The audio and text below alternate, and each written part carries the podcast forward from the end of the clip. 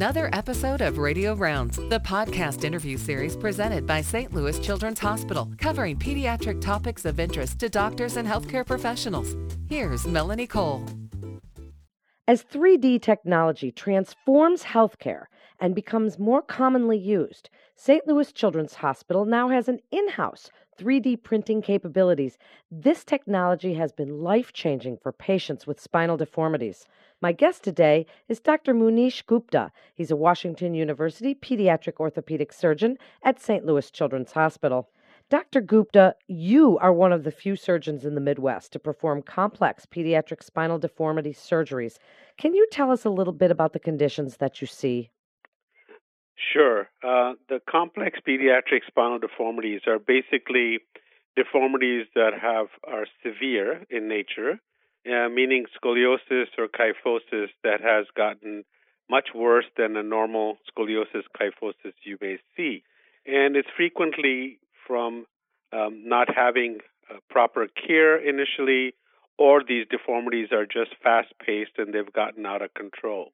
Tell us how these conditions had typically been treated and what's different now about what you're doing in advance. So, as these severe deformities come to us, um, operating on them is a little bit more dangerous. Traditionally, when you have your normal scoliosis kyphosis, you can treat it with correction and then fusion with instrumentation and bone graft, and they do quite well.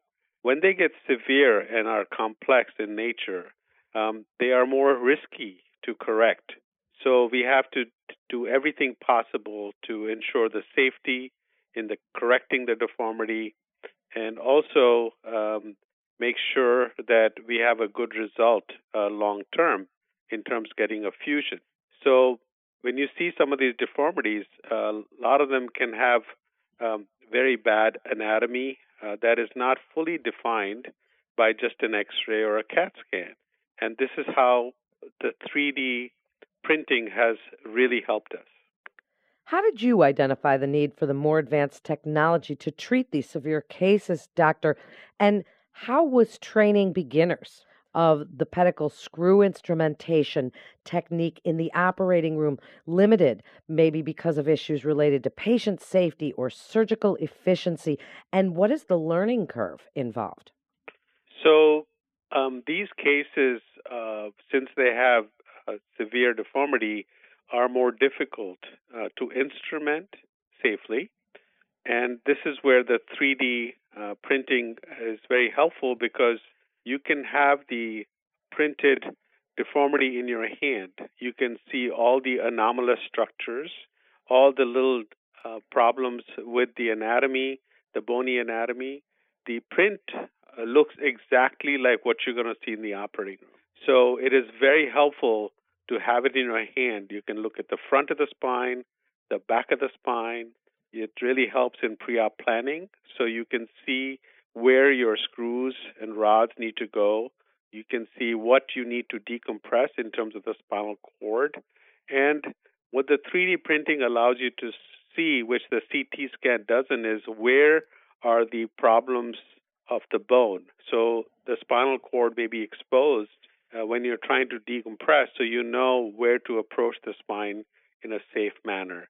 So, inserting pedicle screws, decompressing the spinal cord, and also doing corrective osteotomies is greatly um, more efficient and safer with using these 3D models. When you're using the 3D models, what's involved in the pre surgical planning and how long does it take you to prepare for a particular case? So, you know, there are several stages of preparing for a case. First, when you as soon as you meet the patient, you start thinking about it in your mind. So when you see the patient, initially we'll examine the patient, we get the x-rays, the plain X radiographs. Then we order specialized tests like MRIs and CT scans to really analyze the anomaly perfectly. After those scans are done, especially the CT scans, the CT scans are used to make these 3D models. As you know, the 3D models are made by deposition of material in a serial manner, like a CT scan where they're taking pictures of your spine. So they use the same method.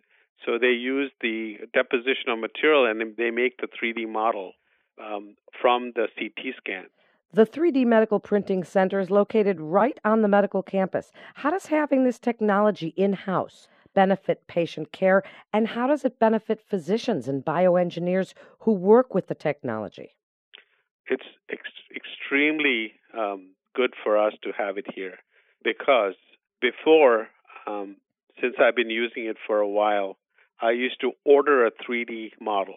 Now, with the bioengineers, we discuss the 3D um, situation of the spine. We look at the video after they've done the 3D rendering, and we tell them to subtract this or add this. And this this interaction between the bioengineers and the surgeon is extremely helpful. They can color code rods and plates and screws.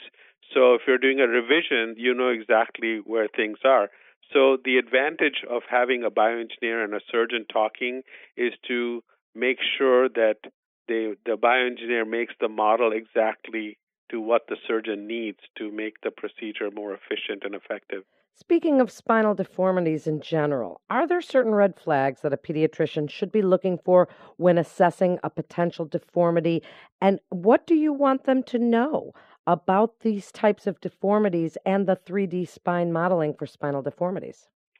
Well, as they have already been trained looking at patients with spinal deformities, if there's somebody that presents you with a very severe deformity or a deformity that's rapidly progressing, within a few months, there should be an appropriate referral uh, to a spine surgeon or a pediatric orthopedic surgeon that does spine surgery so that can be taken care of earlier than later.